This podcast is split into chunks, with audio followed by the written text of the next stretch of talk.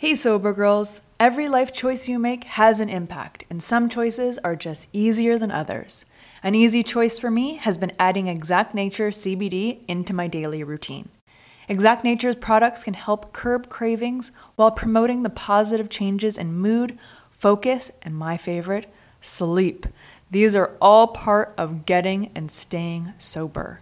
They're available in oils, soft gels, and gummies, and in varying strengths and formulas. What I love most about Exact Nature is I know the quality is top tier and safe because their products are made by people in recovery for people in recovery.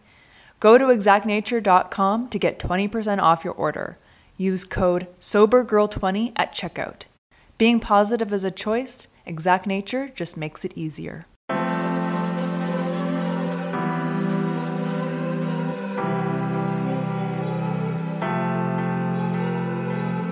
You're listening to a Sober Girls Guide podcast, a lifestyle podcast based on sobriety and recovery. Tune in every week to hear honest conversations about mental health, self development, wellness, and spirituality, and how they influence each guest's unique recovery journey. Inspired by my own sobriety and wellness journey, I want to spread the wealth of knowledge. My mission is to provide you with the tools, guidance, and motivation to help you navigate through recovery and expand your personal growth. Thank you so much for tuning in to a Sober Girls Guide podcast. Let's go! Hello, hello, and welcome. I am your host and sober girl, Jessica Jabot. On today's episode, I talked to Dr. Adi Jaffe.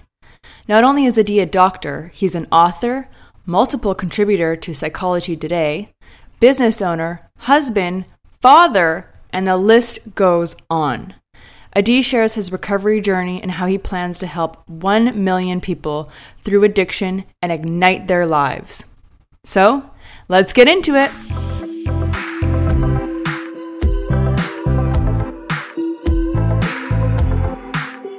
God, we have a doctor in the house today. I'm making house Doctor. calls. Yeah, we're making house calls today. Dr. Adi Jaffe, so excited to talk to you. I'm so excited to be here. Dude, you have like so many allocades, it's unbelievable. You have a book, pro like courses, you have an amazing family, like how you're living the dream. Yeah, you know, it's funny. Isn't it amazing how things look from the outside? Um, of course, of course. It's, uh, but I'll tell you this. I'm Mm. incredibly excited and amazed all at the same time as things keep moving forward because I feel like every year I say, yeah, but there's no way I'll be able to do this other thing. And then a year later I go, oh shit, that got Mm. done. Okay, cool. What's the next thing that I'm not going to be able to do? And then, you know, life Yeah. unfolds in front of you. It's pretty amazing. Yes, absolutely. Love those moments. Um, Oh, so, let's let's back it up. Let, let's get right into your whole story. Like, where did you grow up? How did you come to be this amazing doctor? Sure. Walk us Um, through your recovery journey and how. All right. I was born on a sunny day in um, in Tel Aviv, Israel. Um, yeah, actually, I don't know if it was sunny. I think it was like around 2 p.m. Apparently, we figured out when I was born. But no, I uh, I grew up in an upper middle class family okay. uh, in Israel. Life was pretty good. I mean, you know, fucked up in the ways that families get to be fucked up. Like, Mm-hmm. um, you know, dad cheated on my mom, made me hate my Mm. dad. Yeah. Um, my parents both worked. Um, so I was a latchkey kid, I, which made me kind of grow up fast. But you know, like a normal, honestly, a pretty normal freaking life, especially from the vantage point I have now. It was a pretty Mhm. normal life. Uh, no Okay. extreme suffering, but, but tr- some trouble along the way. Um, okay. and I'm not going to stick too, too heavily into the details of my early drug use because I feel like everybody here listening has heard enough drunkalogs and enough, um, war Right. stories and we don't need to do that. But Yes. I started drinking alcohol because I was socially anxious and somebody offered it to me and I wasn't going to say no because that would make me more weird. And I started smoking weed a couple of years after that for the exact same reason. I was sitting in a circle and somebody handed me a joint. I didn't even know what the hell it was, but I was Right. not going to be the guy to say no to a bunch of other kids that I looked up to, so I smoked that. Um, Right. and none of that would have been none of that, that would have been special if if I wasn't the kind of guy who was socially anxious and needed help feeling like he fit in and if I wasn't always feeling less than and like if I wasn't perfect I was worthless. Um and surprise I'm never perfect so I always felt worthless. Mm. And you know by the time I was in college so that was uh, freshman year of high school was the alcohol junior year of high school is the weed. By the time I got to college I was a daily drinker and smoker. Definitely weed was a constant in my life at the time. Uh, I was Okay. smoking, you know, pretty much all day. Um, and it's college, so you're smoking bongs and like some ridiculous. You're like trying to stuff as much smoke in your lungs as possible. Um, like I think sometimes about gravity there. bongs. I think about gravity bongs. Have you ever used a gravity bong in your Wait, life? Wait, what's a gravity bong? A gravity bong was this thing my friends in high school made. They would take Okay. a um like a two liter bottle of um a two liter bottle of um soda or something like that. Okay. Um and they would cut off the bottom. Okay. I shouldn't okay, by the way, as I'm saying this to all the listeners, this is not me telling you how to do this at home. yeah. This is me sharing a past story. This So isn't a they DIY. Okay. Uh, yeah, I know, not at all. So there was this, there would be this, be this bottle, um, and on top of it, they would put a bowl Okay. and they'd put some weed in it. And then you, you put it in a tub of water so that initially the entire bottle is full of water except for where the weed is. And when you Okay. light it up, you pull out the bottle and then the entire two liters of the bottle is full of really, really dense, um, smoke because what happens is there's a vacuum inside the bottle. It pulls Right, right, right. air through the bowl. And so then what you do is one person takes off the cap where the bowl was and you essentially force feed your lungs all Oh the my smoke, the really, really dense milky smoke in the two liter bottle. And so these are Jesus. insane things that no human being, like I always, it's always funny to I me. I mean, it's very inventive. Gotta give it It's- to you. it is. guys. I didn't invent it. I wish I would have invented it. Um, that would be some claim to fame, but actually friends of mine Yeah. would, you know, showed it to me. So some of their friends told them how to use it, but Okay. I was uncomfortable. And whenever somebody gave me something that would potentially alter the way my head felt normally, I would try it. And that Okay. led to coke and ecstasy and acid and mushrooms and, um, and eventually meth. I found meth. Um, Mm. and that was after a, a breakup. I was always, breakups were not good for me because that's when I would really, that's when I would really ratchet up the experimentation with drugs. And, um, Okay. and meth came in and I, uh, I found my drug like by, you know, I would say within, I don't even know, within six months. So I first only used it, only quote unquote, used it to stay up and study. Okay. Um, but within six months of that first try, I was using it almost daily, definitely multiple times per week.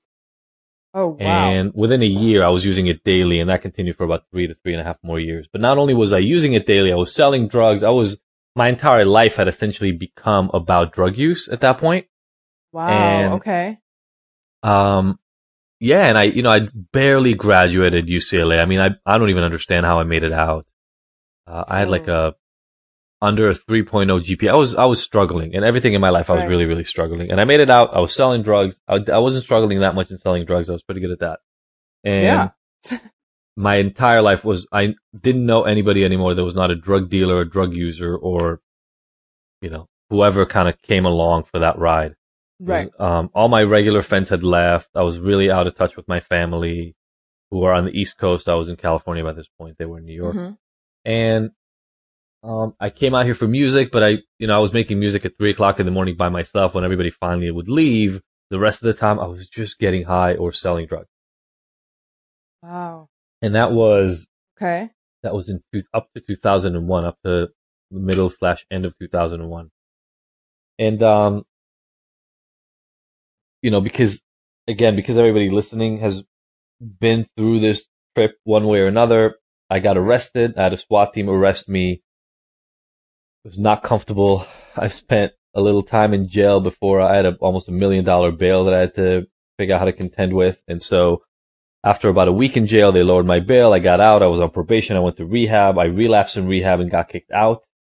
Um, and when I got kicked out of that rehab, I was essentially homeless because I didn't, I lost my apartment. I had a car. Right. And my parents were on the East Coast, but I had nowhere to live because I was living in that rehab and I'd been evicted from the apartment that I was living in before. Mm-hmm. Uh, and so I spent some time, I would say, I would have said I spent some time reflecting, but that's not actually true. What happened was my dad was irate that I used in rehab. I decided to tell him the truth, which was pretty, was pretty big for me at the time. Yeah. Uh, but I told him the truth about the fact that I had been kicked out of rehab because for the first time, maybe in our entire life, I hadn't been lying to them in a long time, except for this relapse. yeah. And, um, and I felt like there was an opportunity to not start lying to them all over again. So I told him the truth. He got incredibly mad at me as he should have. And I spent the next two weeks trying to find the next place for me. Found the next place, stayed sober there for eight months, went and had to do a, a year in jail, got out of jail and got my life back together. So I only went to school. The only reason I have a PhD is because I couldn't get a job. Like I couldn't even get hired at the mall when I got out of Right. jail. Um, and so I did the only thing that was possible for me, other than maybe moving back to Israel and getting a job there, and that was um, going back to school. So I went back to school, studied psychology, ended up getting my master's, did really, really well this time. Um, because Why did now you I was choose really committed. psychology? Uh, honestly, my undergrad degree was in psychology. Oh, okay. And so I can't even say it was because I was interested specifically in that. It's just because I knew that if I was going to submit an application to school, hmm it should probably be on the same topic I did in my undergrad. Otherwise, I would have to explain why the hell. I already had enough stuff to explain. Yeah. Uh, I didn't need to. I didn't need to explain why on. I'm all of a sudden deciding a whole new career. right. So I did that, but um, I got linked up with an advisor, hmm and that advisor studied hepatitis C and HIV, and it just so happens that those things happen a lot in drug users. And Yeah. um, so I was working a lot with drug users, and all of a sudden it clicked for me that I want to study addiction. Worked my butt off at Cal State Long Beach, had a 4.0 GPA, got into UCLA for the PhD program, which was kind of amazing because I'd graduated from there as an undergrad, and I thought they would never want me back. Um, That's amazing. but. I got back and I made it back and then I finished my PhD, got that degree. And since then, so that was 2010. And since then, I've been working my ass off trying to help as many people as I can not have to go through all the bullshit I went through. And Yeah. at the same time, try to uncover ways to get even more and more people help, whether they realize they need help or not. You know, kind of trying to figure out what can I do? What things can I put in place to help people make their life better? That's amazing. Wow, that was a short version. That was a really long Yeah. short version. Yeah, that was great. So how did you personally get sober? Like the second time around after you got kicked out of the rehab, how did you how did you find So- your peace? Yeah, I, I don't look. That's a really good question, but I don't know that I found my peace. What happened was I'd gotten kicked out of that first rehab and I got kicked out two months after I actually started using. So I was there for a month and then they let me go back to work because I was doing well. And Okay. unfortunately for them, my work was a recording studio where there was nobody there. It was just me making music. And I was bored, started looking through the drawers, found some meth and started using again. And initially it was, you know, Mm, once every couple of days, just a little bit, smoke it, go back, feel a little bad about it, but not that big a deal. But now I'm hiding it. I'm not talking to anybody about it. Within a couple of weeks, it became a daily use thing again.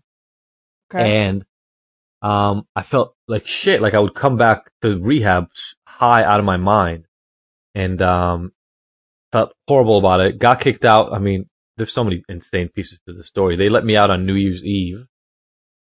Huh. What fucking rehab lets somebody out on New Year's Eve? Yeah. What Like, rehab is what, this? What am I doing? What am I doing Yeah. on New Year's Eve by myself? It wasn't like my family was around.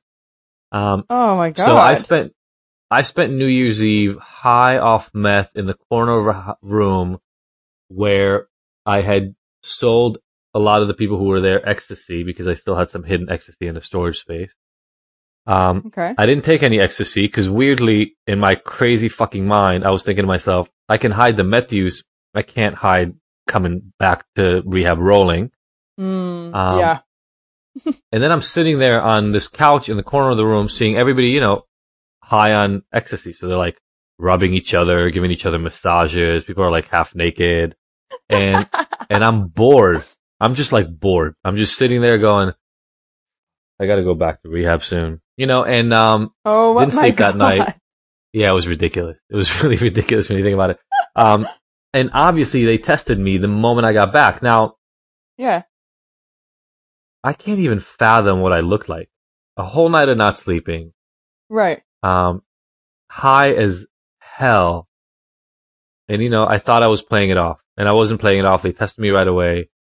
The test took like a week to come back. Obviously I tested dirty. I tried every excuse in the book. They wouldn't take it and they kicked me out right on the spot, which I think is, by the way, a pretty insane piece of treatment is that you get kicked out of treatment when you're using, but c'est la vie. So I got kicked out, went back to my studio and I was going to lie to my dad about why I needed to leave that rehab.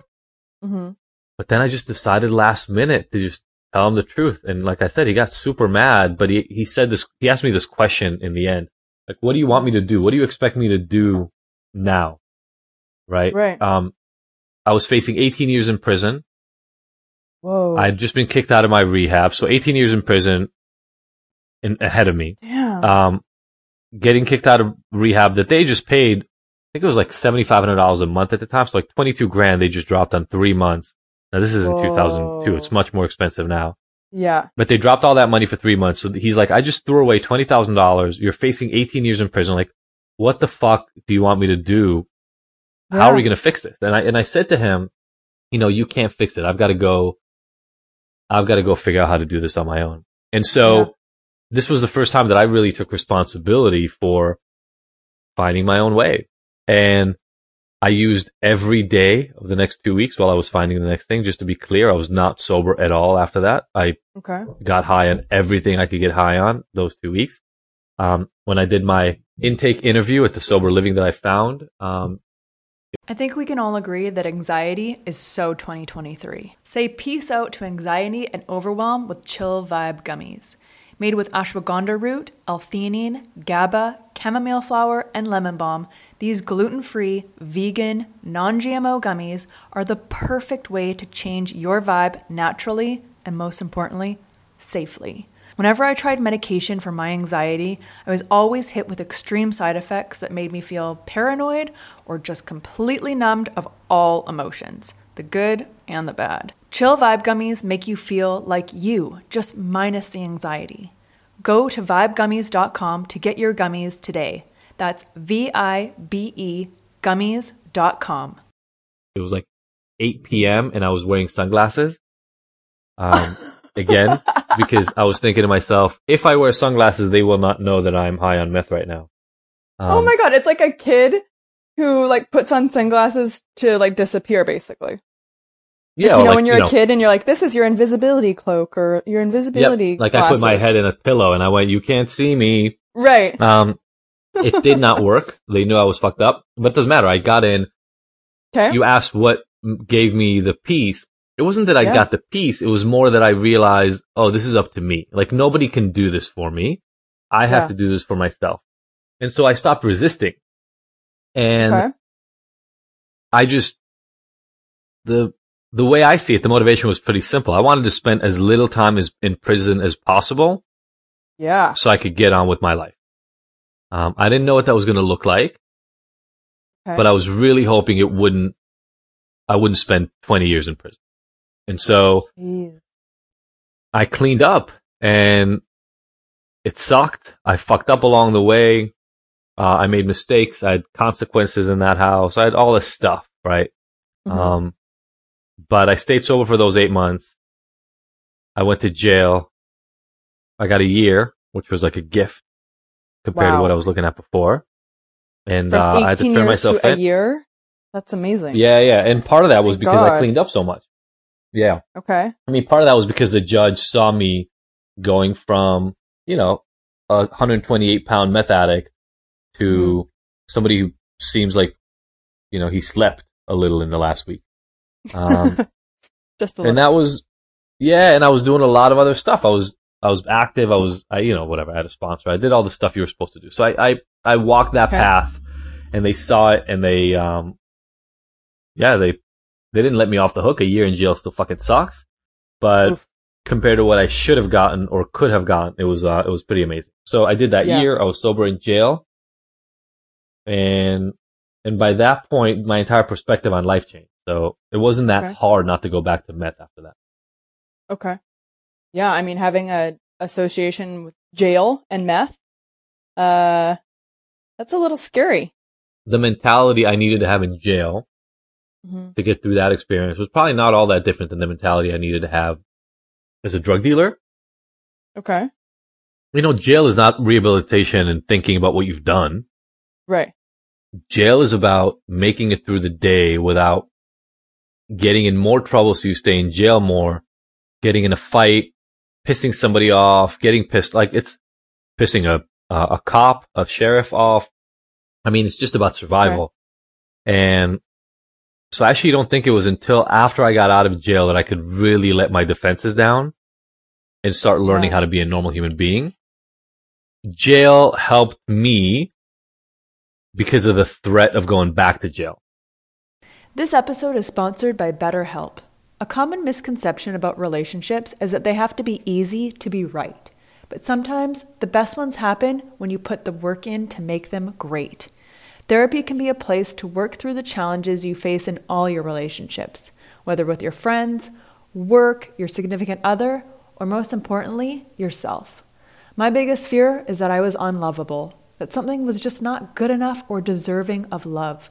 My therapist has helped me to see that my thoughts are not necessarily the truth. Therapy has helped me overcome these limiting beliefs that were keeping me in unhealthy patterns in my life. We are our own worst critic, and I love that my therapist reminds me of how far I have come. If you're thinking of starting therapy, give BetterHelp a try. It's entirely online, designed to be convenient, flexible, and suited to your schedule. Just fill out the brief questionnaire to get matched with a licensed therapist and switch therapists at any time for no additional charge. Become your own soulmate, whether you're looking for one or not. Visit betterhelp.com slash ASGG today to get 10% off your first month. That's better, H-E-L-P dot com slash ASGG. hmm You know, jail didn't help me because of anything that happened in jail. It was just that it was Right. You so didn't have like a boring. revelation in jail. No, it was just so boring, debilitating, and scary all at once, which is kind of, if you think about it, there aren't a lot of experiences in life that can both be boring and terrifying at the same time. Yeah. Um, and jail does that. It's fucking dehumanizing that place. God. Well, it sounds horrible. Yeah, it's not good. Don't go. No, I don't. I don't suggest it. Yeah, Well, thank I God it was just one year. stay out. Yeah. Yeah, yeah, yeah. It was one year. I called my parents collect so much they had to get a second line installed in their house because there's a limit on how many collect calls you can take. Oh my God. So my mom installed a second phone in their house so that we could Oh. alternate. Yeah, God. it was it was it was terrible.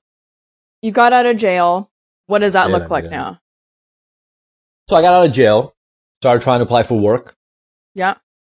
and it was debilitating. It was, I mean, you know, you have to check that box. Have you ever been convicted of a felony? And I'm a nine-time convicted felon. I wouldn't get calls back, and you know, again, I don't want to repeat the what I was talking about before, but I really had to start thinking about what do I want my life to look like? Because it started Yeah. out really simply. It started out, I want my life to not be in prison, Right. right? Like that was simple. Very But basic. then when I realized, yeah, but when I got out, I realized, okay, that's, that's easy to say, but what do you, I mean, to do that, I need to do something.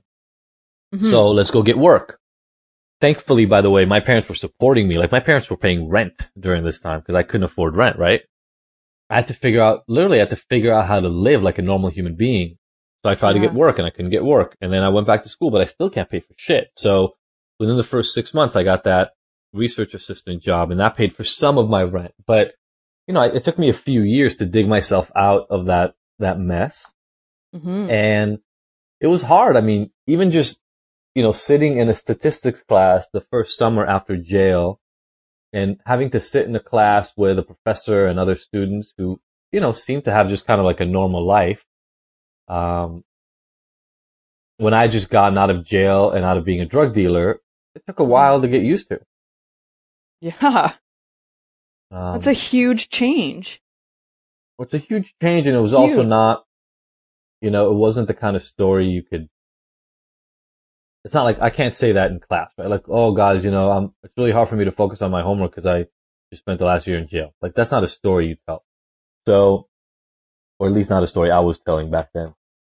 Okay. Because, you know, back back to the shame. So, look, Right. by the time I finished my PhD, um, my story was pretty different because, and I think this is kind of part of the reason we decided to talk is I was sober for three years, but I decided I needed something more. Um, I was studying addiction now.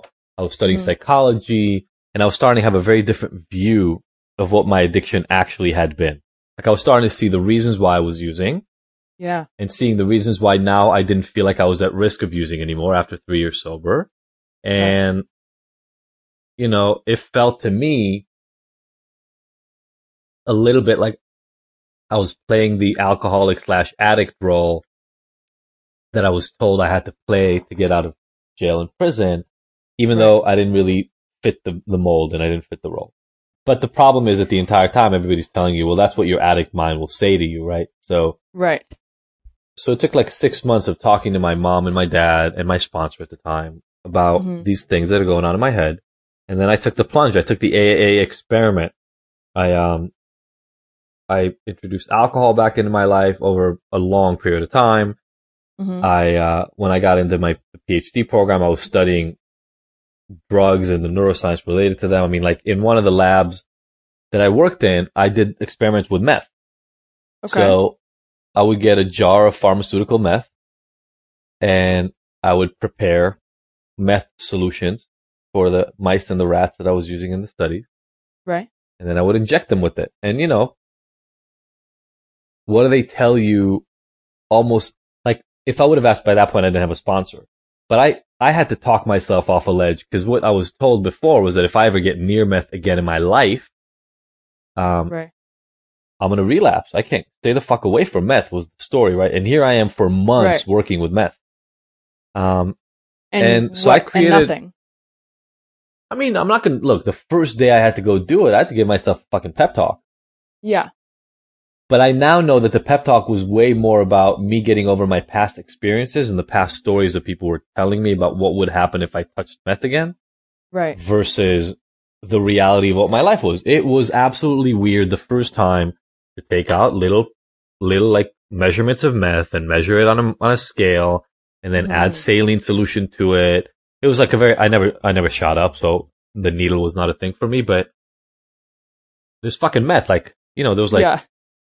A half a pound of meth in a jar. I could have easily taken a little scoop and taken a little for myself, but I was in a different Right, place right, in my right. life that wasn't that wasn't attractive to me anymore. And by the way, Right. I was socially drinking at that time. I was not sober. It's not like I was sober and I didn't want to not be sober anymore. I wasn't sober.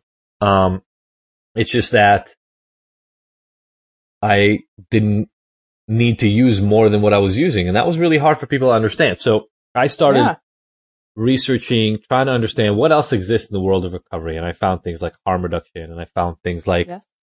cognitive behavioral therapy and and motivational interviewing and mindfulness and meditation and all these things that were very relevant to recovery, but I got to tell you, nobody talked about them once in any of the rehabs that I went to. Interesting. So, so I started going, well, okay, how do we get the word out about more of these things, about more of these approaches to help Right. people with, with, with addiction? I started a website called All About Addiction. I started writing. I started then writing for Psychology Today and really doing the work that I was hoping would, would help, would help people. And we got that website got pretty popular there at some point. Okay. And, um, and, you know, my writing for Psychology Today got popular. I mean, I think now we're, we've been read by about two and a half million people on Psychology Today. There was almost about another million people who had read it back in the day, but now, you know, now I was writing, now I was using everything that I'd learned in school to get the word out about what I was seeing. hmm Um, and, and it was really exciting to be able to get emails and letters and stuff from people who were attracted to the message and felt like somebody was finally speaking to them. Yes. And so I did that. Then I started working in clinical practice. I worked in some clinics to help literally run groups and, and do educational groups. And that was really fun. And then I opened up my own rehab, which was amazing. Um, and we did that for five years, helping mm-hmm. people who were not necessarily wanting to or ready to abstain when they came into treatment, but helping them get still help for their addiction problems. Okay. Um, and when that, and when that rehab closed, I sat back and I thought to myself, okay, what do I do with the last 18 years of things I've collected? I don't want to run another rehab. Rehabs mm-hmm. suck and it's not even all the fault of the rehabs. Um, it's really difficult in the, because of health insurance and the costs of getting good staff and the overhead and all the stuff yeah. and all the really illegitimate, ridiculous, illegal stuff that's happening in the industry. It's Isn't really it crazy? Oh, it's it's insane. A, it's a racket.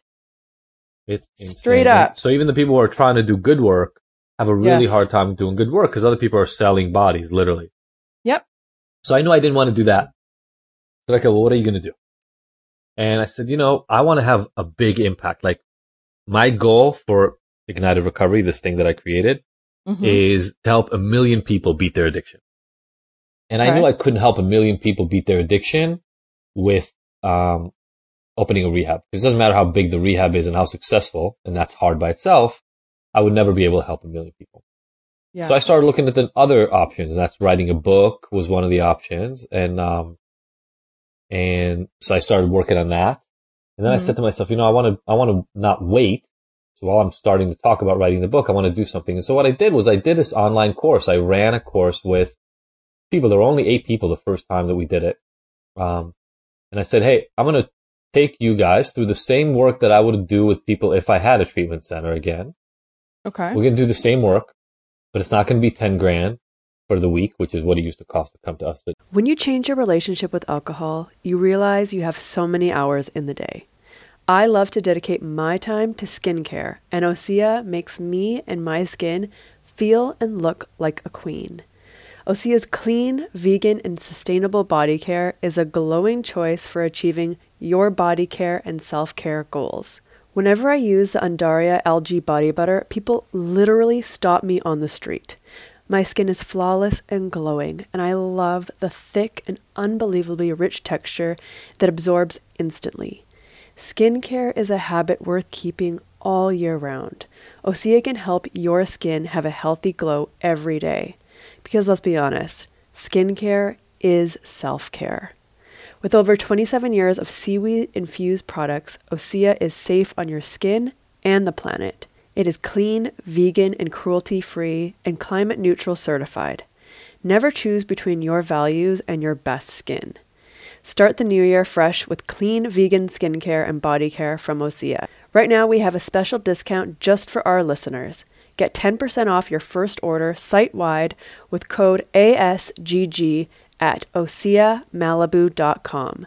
You'll get free samples with every order and free shipping on orders over $60. Head to oseamalibu.com and use code ASGG for 10% off. Alternative. It's not okay. going to be $15,000 a month. It's going to be a one-time payment of $1,000 or 97 bucks a month. And you can join and you have access to it forever and we're going to spend six weeks working together on your struggles. And like I said, I got like eight people to sign up and every Monday and every Friday at noon, we would sit down and we would do this thing live online. Okay. And I'd have slides and I would show video of me and other videos and it was really fun. And probably like half of the people who participated in that first one wrote to me and said, Oh my God, this is so amazing. I wish this existed before when I was trying other things. Yeah. And you know, it was so easy for them. It was like they could literally get help from their phone or from their laptop without having to quit work, without having to go anywhere, without right. without having to beg other people for money or mortgage their house again or take out a loan or just drop 10 grand. Um, everybody yeah. could just do it and they loved it. They absolutely loved that it was happening. And I said, I got to do more of this. And so mm-hmm. I started learning about the online world and how to do that. And, and I took all the stuff that we had done that six weeks and I put it online and it's live now as something called the Ignited Hero program. We've made it even better since I first did it. But the Ignited Hero program is a live you know, I say like two to three month course because it's, you can do it in six weeks like we did it, but most people take a little bit longer to really finish it. But let's Yeah. say six week to three month addiction course that people get to take Okay. and they don't have to quit their job. They don't have to tell their boss that they want help. Some people aren't even telling their spouse, although I work with them in week five of the course on getting support from people around you. So I think support is incredibly important.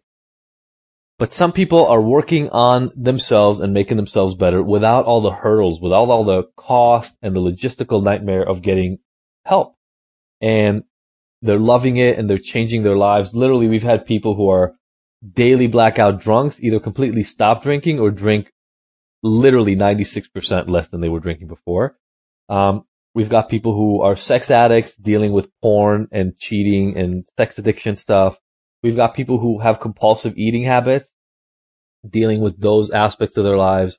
Uh, I even have parents and loved ones of others who are struggling taking the course in order to help them understand how to help their loved one better. oh, I and- love that. That's Yeah. so cool. That it's is been really, really beautiful and life changing. And then in the in the meantime, Yeah. I also wrote a book while all this has been happening called The Abstinence Myth Yeah. because my core belief around addiction is that quitting the drug, the alcohol, the porn, the whatever it is that you had to quit is not really the solution. Um, it's nice if you can do it. That's awesome. Um, Yeah. but the solution, the real solution to addiction is to resolve the underlying problems and the shame that comes about from them. And hmm so the abstinence myth is like an introduction to the ignited recovery method and it's short. It's like a 130 page book and it's got exercises and step by step instructions on how to move through this system that we built so that people can change their lives without having to give up a lot. That sounds great. Yeah, it's really amazing. awesome. What would you say was your shame or your your hurdle you had to overcome in your past? Well, I used drugs and alcohol to belong. Mm. I never felt like I was enough. I always felt ashamed and, and anxious about how I fit around other people. Okay. And, you know, when I drank the first time, it was the first time I didn't care what other people thought of what I said. Right. And when I smoked weed the first time, I got to fit into a new group of people. Um, and when I discovered drug, well, when I discovered ecstasy, all my problems around like being embarrassed around girls disappeared. Um, Mm. and, and so it kind of felt incredibly freeing there. Ecstasy is not one of those things you can do all the time because, you know, A, tolerance, B, you literally can't function. Um, Yes. but I did it as much as I could. You know, I was doing it two or three times a week sometimes. Um, Okay. so then I started selling it and doing it literally as often as was humanly possible. Um, and then when I was selling drugs and doing a lot of meth, I had money and drugs, which meant people either really liked me because I gave them what they wanted or they at least pretended to like me. Right. And so all those things step by step helped me overcome the fact that I didn't think I was enough because now I had drugs and money and enough people around me. You know, like I would walk into a house and, and everybody would scream my name and say, Oh, you know, Right. Adi's here, Adi's here. And every, they would be really excited. And so that Right. felt like a The huge payoff, here. even though I was living a shitty life. Right. Oh, I definitely feel you on that one. So how did you, how did you remedy that? Like now, now you're like very popular and like I would never, never, ever in a million years think that you felt like that in the past. Like you're very easy Um, to talk to, very, Thank you. you know, very vibrant on Instagram and I see like your videos and stuff. Like I would never Thank ever think that. Truly. Let me just say this. That's the same thing people say I was before. Mm, So I was always really friendly and social. It's just what was going Yeah. on inside my head. And to be clear, it's still going on inside my head. Um, okay. it is always going on. I'm, there's always, now it's just one or 2%. Maybe sometime when it's really bad, it's five to 10% of me that's doubting myself. It used to be the other way around. There was like 70, 80% of me that was doubting myself all the time. And by the way, my life really sucked. So there was a lot of reasons to doubt. Um, but at least later on. Um, but I've also gotten better at understanding that those thoughts, those patterns in my head are not fact. You know, Yeah. um, when you're a kid, when you're young, you don't know. And you believe what's going on in your head so much. And Mhm. I, I started being able to understand that I can prepare, I can do the work, I can be the best person that I can be and be as honest Mhm. and transparent about who that is. And that that's enough. And not everybody's going to love me. Actually, some people are really going to dislike me for being myself, but that's fine. I don't have to figure out a way to make those people like me. Um, I can just continue being myself. Yeah, go where you're appreciated and celebrated.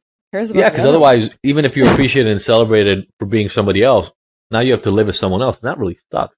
oh, isn't that the worst? Really sucks. totally. Yeah. so what is what's next for you? You got the course podcast. Yeah.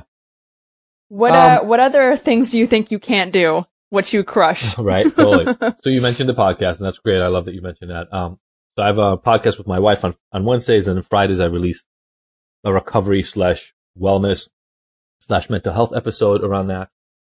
I'm really trying to focus. You know, I get I get very distracted very easily, hmm and so I'm really trying to focus this year on having the biggest impact with those things, with the course and Mm-hmm. with the um with the book. We've had about three thousand people buy the book, I think, to date, which is awesome. That's I'm gonna that's count great. I'm going to count the book sales as part of my million lives change. So we'll see where that goes. Um, yeah. And, and really getting the course. We've had about 100 people sign up this year. The goal Okay. is about 200 people this upcoming year and really get ourselves to a place where, um, all the positive feedback, all the changes, all the lives that are being impacted are even more benefiting from these resources because I think it's time to drop the barriers to happiness. Even when people are sober, Yeah. they know that the abstinence alone does not make them happy and does not give them the life that they want. Absolutely. So my goal is to help them and give them more tools. Even there are people who are sober. There's somebody on the course who's been sober for three years. Mhm. Um, but he just wanted something more so that he feels fulfilled. yeah. And I want to give people resources.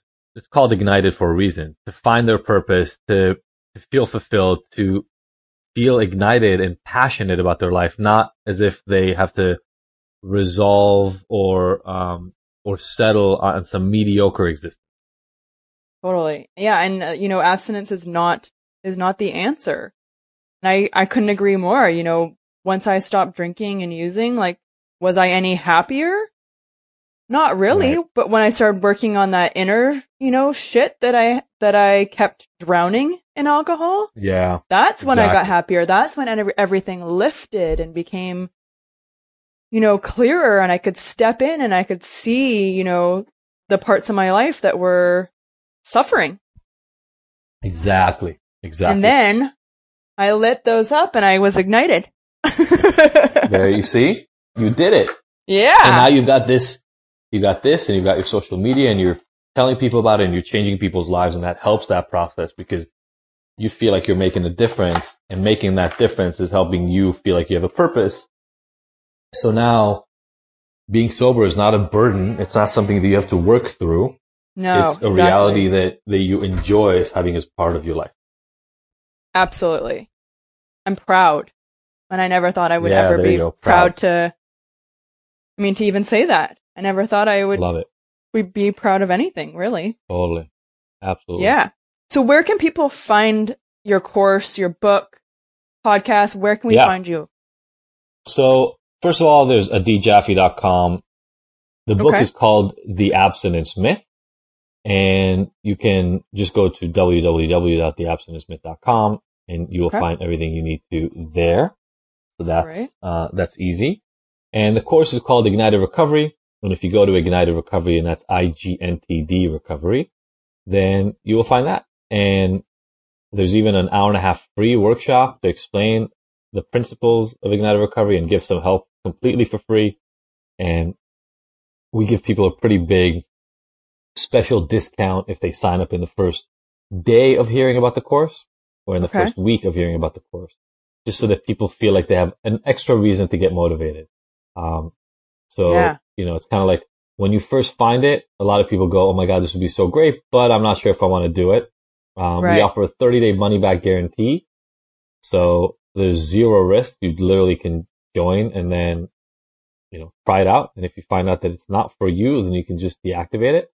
Um, and when you stay on, there are a lot of amazing motivational pieces to the puzzle that is Ignited Recovery to help people move forward in a really deliberate way so that they leave not just feeling like their drug or sex problem is better, but rather like their life is better. Mm. And that's the name of the game, right? Absolutely.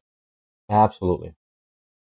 That's so awesome. Thank you so, so much for chatting with me. Yes, and thank you so much for, for sharing your story. Yeah, I mean, I, everyone needs to go check out your course and you, and I just love you. You have so much wisdom. So great. Thank you so much. Thank you. And thank you really for having these conversations. They're not the easiest conversations to have. You make them easier.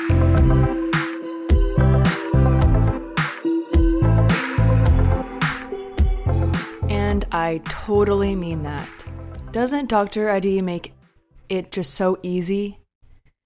You know, addiction and recovery doesn't have to be scary. There's people out there like Dr. Adi who is calm, collected, and just super honest and willing to share their story. And I love that. I love that about him. Such a great guy. As always, thank you guys so much for listening. Couldn't do this without you. Please don't forget to rate, subscribe, and give us some feedback. Let us know what you think of the podcast in the comments. Love to hear from you guys.